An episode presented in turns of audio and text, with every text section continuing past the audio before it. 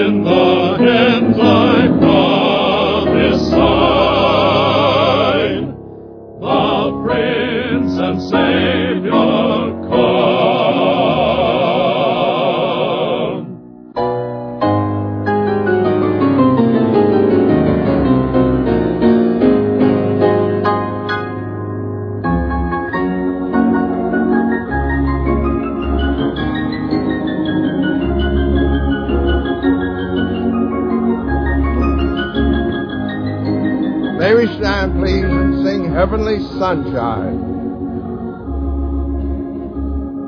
Anyone here has never heard Heavenly Sunshine? Is there a soul here that has never heard Heavenly Sunshine? Put your hand out. Never heard it. Well, I thought maybe I could have someone sing a duet with me. All right, now you know that chorus. It's gone around the world. And lift it up now and shake hands with as many as possible. You sing through the first time. All together. Heavenly Sunshine.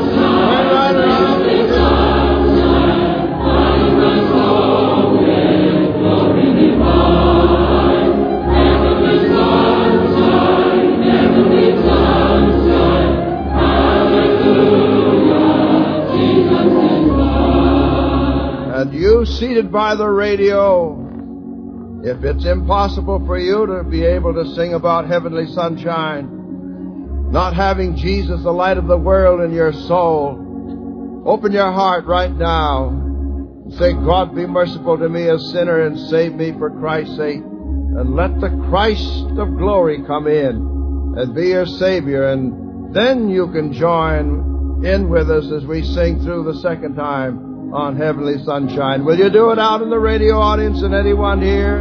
All right, come on. Heavenly Sunshine. Sing it out.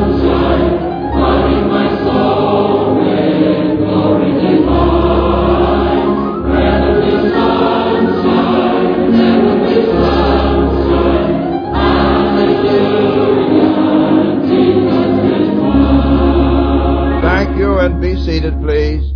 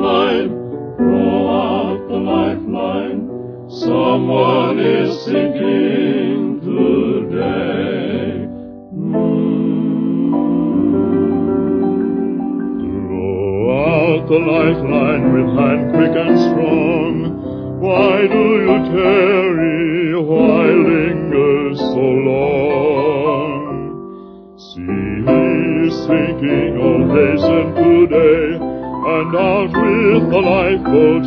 Away then, away.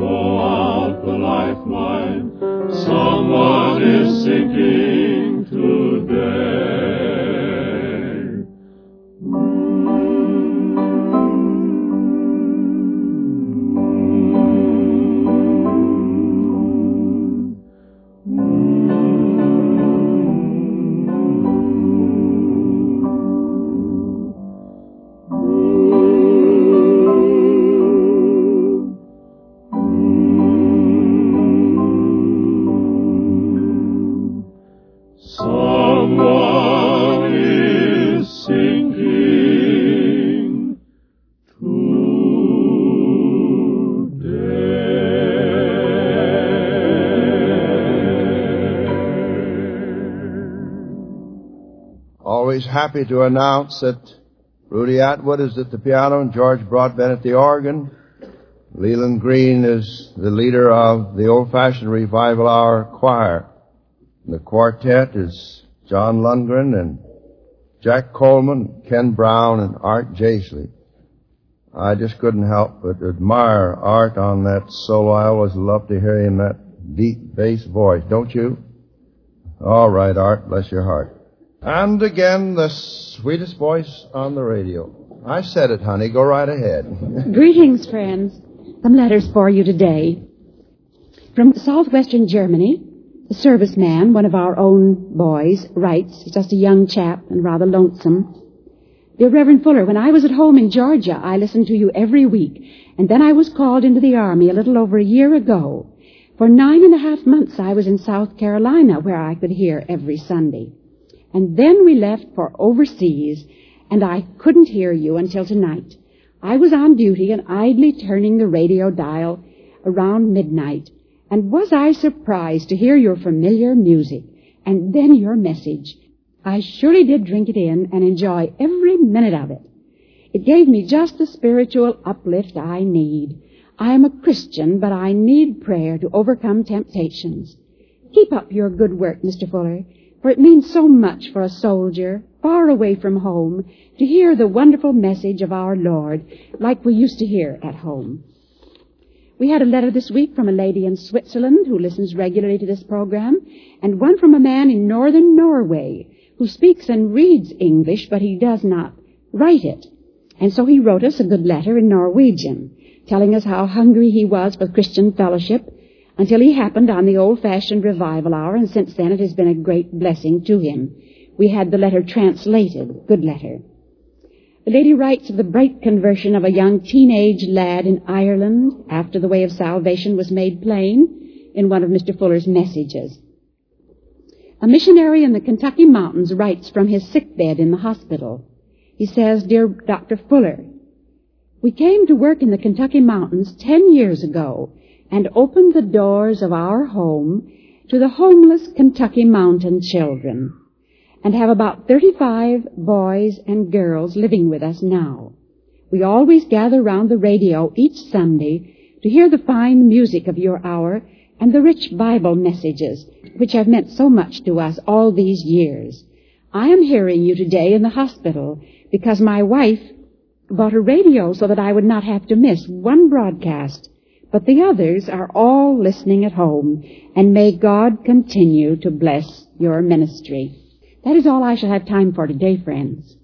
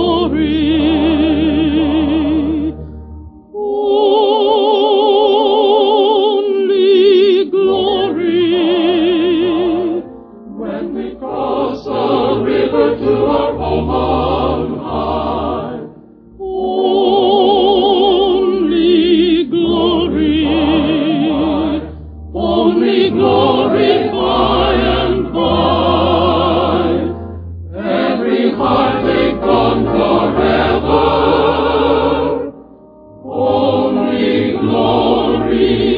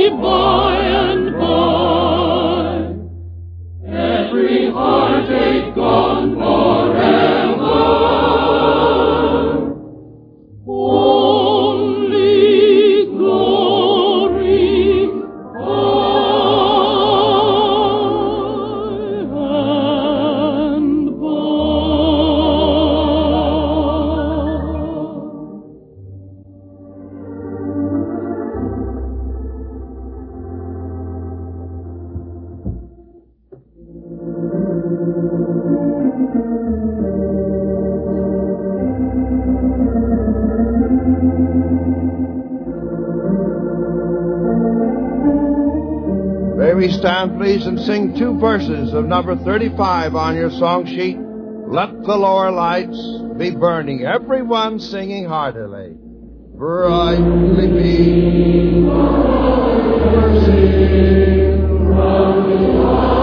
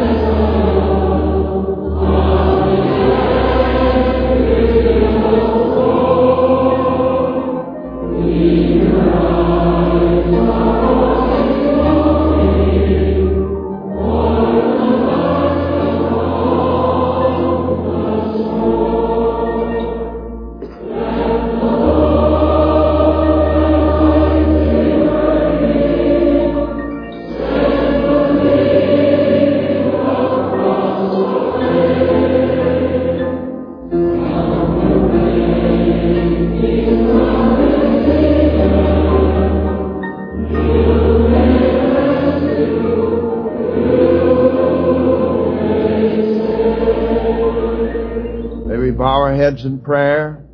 And every believer on praying ground, may we pray together. Our gracious Heavenly Father, we thank Thee for Jesus, Thy beloved Son, the light of the world. And we thank Thee that through the preaching of the Word, the entrance of which has given light to our own individual souls, that Jesus has taken up His abode in our hearts cleansed by His precious blood. And we pray today as the Word is given forth, again it may go out as beams of healing power to bring poor, lost, hell-bound sinners to a saving knowledge of Christ and the saints built up in the most holy faith. And to those that are discouraged and on the verge, perhaps, some listening on the verge of committing suicide, check them today, and may the Holy Spirit point them to the Lamb of God, which taketh away the sins of the world, and may they be saved, and be saved for eternity. For we ask it in Jesus' name. Amen.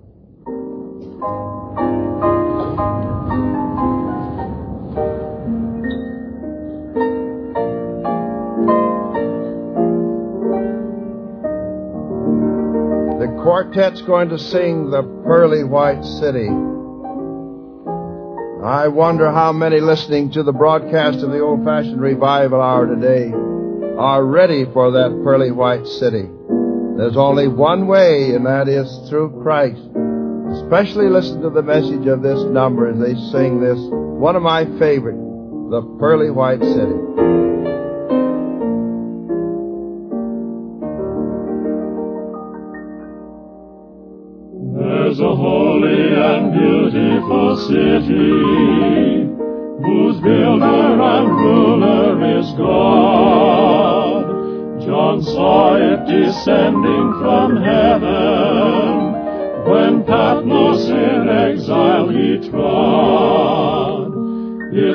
Massive wall is of jasper, the city itself is pure gold.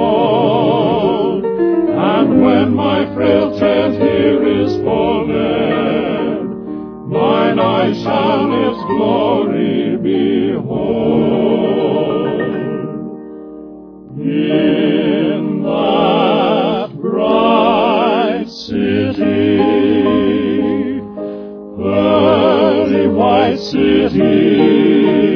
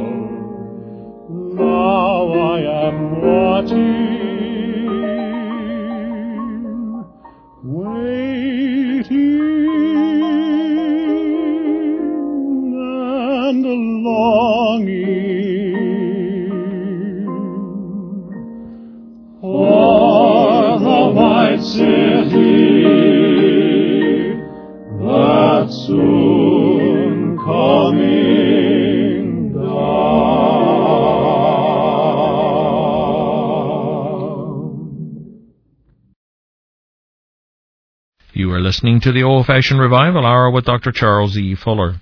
His message today is titled Walking in the Light.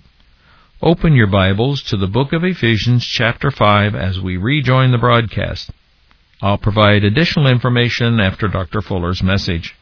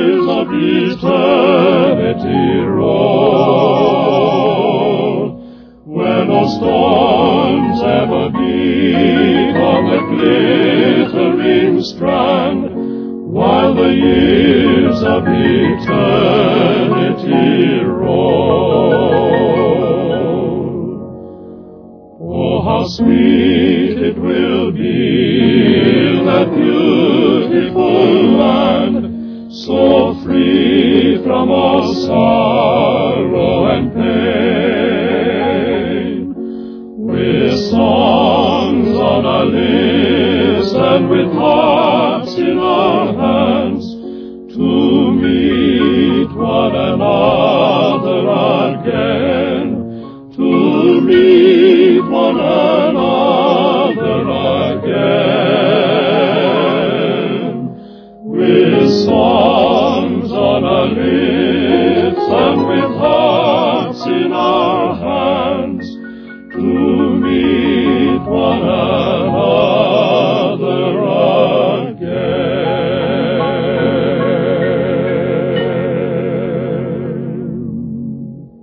your Bibles, please, and turn to the fifth chapter of Ephesians. the fifth chapter of Ephesians. In the verses from 431 to 514, we find the Christian's worthy walk set forth in a twofold manner. First, as a walk in love, Ephesians 5 2, and walk in love as Christ also has loved us and hath given himself for us an offering and a sacrifice to God for a sweet smelling Savior. And then as a walk in light, according to verse 8, for ye were sometimes darkness, but now are ye light in the Lord. Walk as children of light. In our next broadcast, Lord willing, is speaking upon a very important theme, the Spirit-filled life, and two weeks from today upon the Spirit-filled Christian home. Do not miss them. Tell your friends to tune in. Now, two great spiritual forces are in existence today. Two great spiritual kingdoms are in a never-ceasing warfare over the souls of men. The present wars breaking out over the world among nations is nothing compared to the spiritual warfare that is now going on. And these two spiritual forces are spoken of in Romans the eighth chapter verse two as the law of the Spirit of life in Christ Jesus making us free from the law of sin and death. The law of the Spirit of life and the law of sin and death, those two laws are in operation right now. And again, Jesus speaking in the eighth chapter of the Gospel of John, verse 12, he says, I am the light of the world. He that followeth me shall not walk in darkness, but shall have the light of light. The Lord Jesus, the light of the world, is the kingdom, is the king over the kingdom of light, administrating the law of the spirit of life. Satan, the old serpent, the devil, referred to as the prince of the power of the air, is also referred to as a ruler over the kingdom of darkness, administering the law of sin and death. These two are diametrically opposed, and there is no quarter given, and there's no middle ground.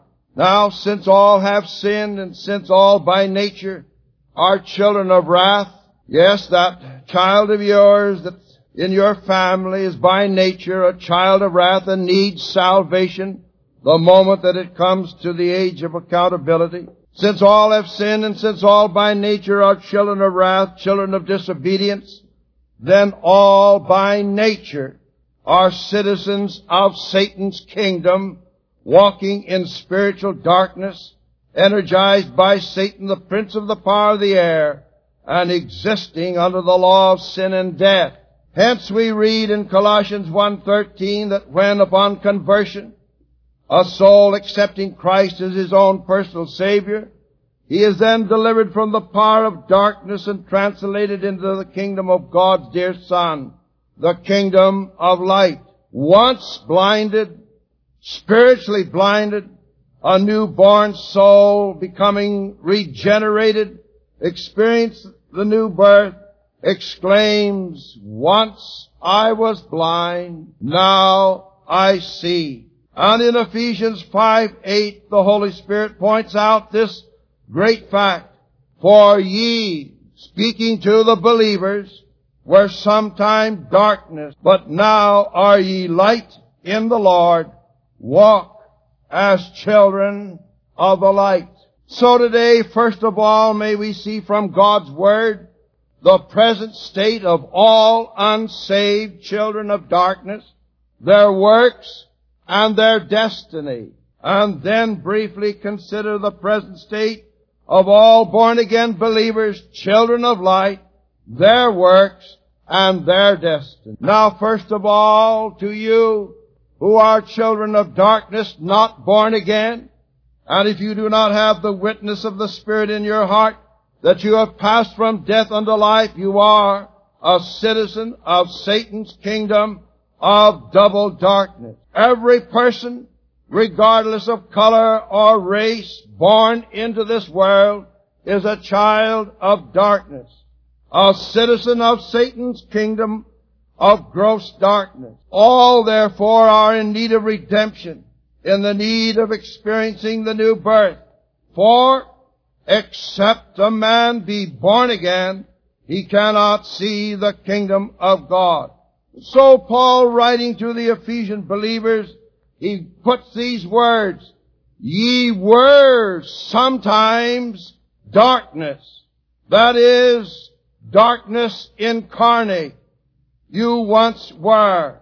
There was a time when you, Ephesian believers, and all believers since, were nothing but darkness, spiritually considered. And the Ephesian Christians did not merely do works of darkness, but they were darkness itself. They were subjects in the kingdom of darkness ruled over by the prince of darkness. I'm driving it home so that you may know. And children of the Father of darkness destined to spend eternity in the pit of darkness. Now wake up. The appointed unto men once to die. After that, the judgment. And if you die as a soul in spiritual darkness, you will spend eternity in the pit of darkness. I know it isn't popular, but you're going to get it anyway. Alright. And you, my unsaved friend, and I love you. Now in darkness and in spiritual darkness, I plead with you to awake, arise and be reconciled to God ere you die in your sins and not being able to go where Jesus is. Now the works of darkness are spoken of in verses 3 to 7 of Ephesians 5. What a picture. Let me read it to you. Beginning at verse 3. But fornication.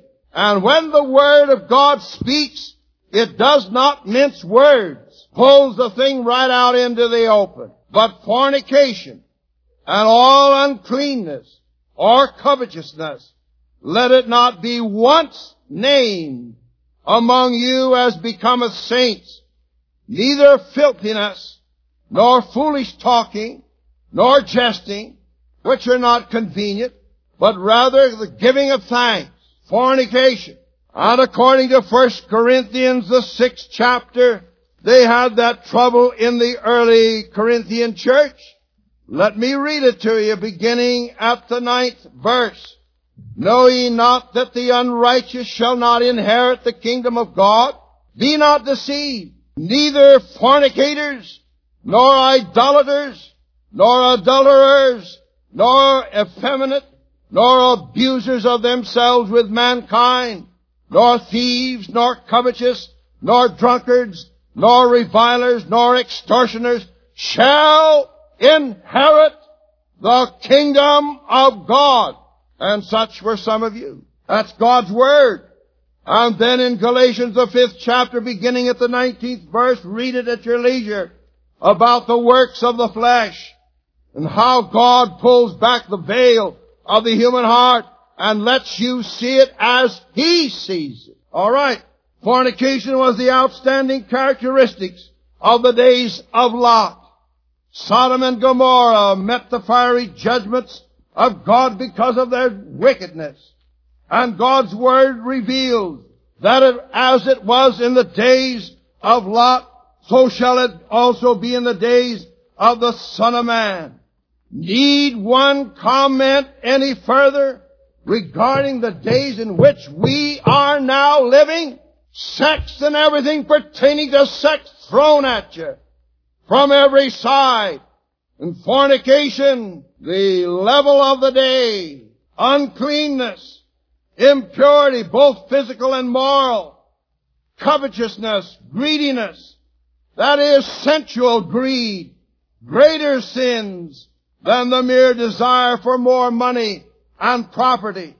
And then it says filthiness, that which is obscene, base, vile, which covers one with shame, and foolish talking, foul mouth, abuse, godless discourse, silly babbling. Then it speaks of jesting, or the cracking of dirty jokes, that which is raises laughter at the expense of decency. And the air around us is saturated with jesting, filthy, dirty jokes. And the word convenient, there in the fifth verse, that is, do not come up to God's standard. That's what the word convenient means. These things do not fit into the believer's life. And if indulged in, will hinder one life, one's life and service. And unless you repent and turn away, you'll become a castaway, set on the sidelines, not usable, not allowed to be fruitful in God's service. And many a preacher has spoiled a good sermon by some silly joke. Now the destiny of all darkness dwellers. God has stated that the destiny of those who prefer to remain in the kingdom of darkness. Now listen. God is not willing that you should remain there or perish to practice the works of darkness. But listen. God's word says something about he that is filthy. Let him remain that way. And if you die with your heart uncleansed, you will be filthy down through the eternal. Let me read you to you out of the seventh chapter of Mark, beginning at the 21st verse. What God says about the human heart. Here it is.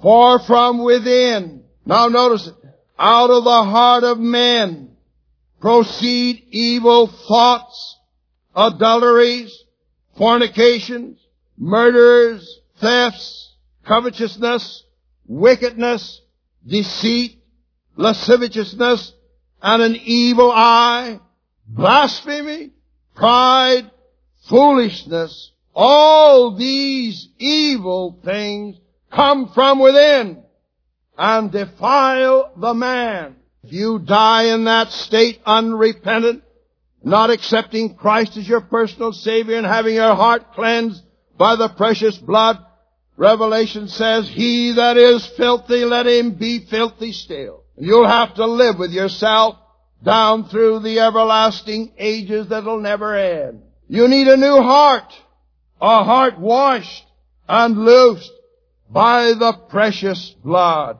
I want you to turn with me in closing for a few moments to second Peter, the second chapter, verses 4 to 6. Now this is God's Word. Here it is. For if God spared not the angels that sinned, but cast them down to hell, and delivered them in the chains of darkness to be reserved unto judgment, and spared not the old world, but saved Noah the eighth person, a preacher of righteousness, and turning the cities of Sodom and Gomorrah into ashes, making them an example, delivering just Lot and so forth. If God spared not the angels that sin, will He spare you that persist in sin? No! God is no respecter of persons. And then in the sixth verse of Jude, we read these verses and the angels which kept not their first estate, but left their own habitation, he hath reserved in everlasting chains under darkness unto the judgment of the great day. Verse 7. Even as Sodom and Gomorrah and the cities about them in like manner, giving themselves over to fornication and going after strange flesh, are set forth for an example suffering the vengeance of eternal fire. Thirteenth verse. They are raging waves, sinners speaking here, foaming out their own shame, wandering stars to whom is reserved the blackness of darkness forever. Now go back to Ephesians, verse 8. But now, here the picture changes. But now are ye light in the Lord. Ye who are sometimes, listen, speaks of a period of time, but now gone forever. A past wholly wiped out under the blood of Christ with no repetition or no repetition permissible, but now a new life, a new creation. Ye are light. That is the light, Jesus dwelling you, and in dwelling you, you have become light And you're translated into the kingdom of light because you're in the Lord. Grafted in. So he said, now hear your works. Walk as children of light. And character determines conduct. And as a man thinketh in his heart, so is he. And if a new creation, and if you are a new creation, your new life will manifest that fact. Show me your faith by your works. Show me that you're a new creation by the fruits. For by the fruits they shall be known. And by the works that you see a man do, you can determine that man's character. For verse 9, for the fruit of the Spirit, three things, in all goodness and righteousness and truth. And the works of darkness, degrading and destructive. And so Paul sets forth the three outstanding works of the children of light. All goodness, not being a stumbling block. All righteousness, a moral uprightness with that moral uprightness that wipes the slate clean and causes one to purge himself of those things which are degrading, abstaining from all appearance of evil. With all truth, clean cut sincerity, no pretense, no sham, no hypocrisy, no compromise, no alliance with evil. Come on now, fellow believer. Press on towards the upward goal, the high calling that's in Christ Jesus, and strive to become like the Master. One of Satan's greatest assets. Listen to me in closing. I say it with shame. One of Satan's greatest assets is an inconsistent Christian. Here's a man that professes to the name of Christ, and he doesn't live up to it. You point at him and say, well, if that's the kind of a Christian uh, that that's a Christian. I don't want anything to do with it. And we've got a great responsibility on our shoulders. So in verse 6 of Ephesians 5, he says, Let no man deceive you with vain words. Let no man deceive you with empty words by lies or by a comp- compromising attitude towards sin. And so he says, prove what is acceptable unto the Lord. Be ye not partakers with them, have no fellowship with the works of darkness. And in verse 13 and 14, but all things that are reproved are made manifest by the light. Wherefore, he says, Awake thou that sleepest, and arise from the dead. Christ shall give. Let's bow our heads in prayer. Has God been speaking to you? You who are children of darkness out in the radio audience, come to the light. Jesus, the light of the world, pass from death unto life through the grace of God, for He's not willing that any should perish, but that all should come to repentance.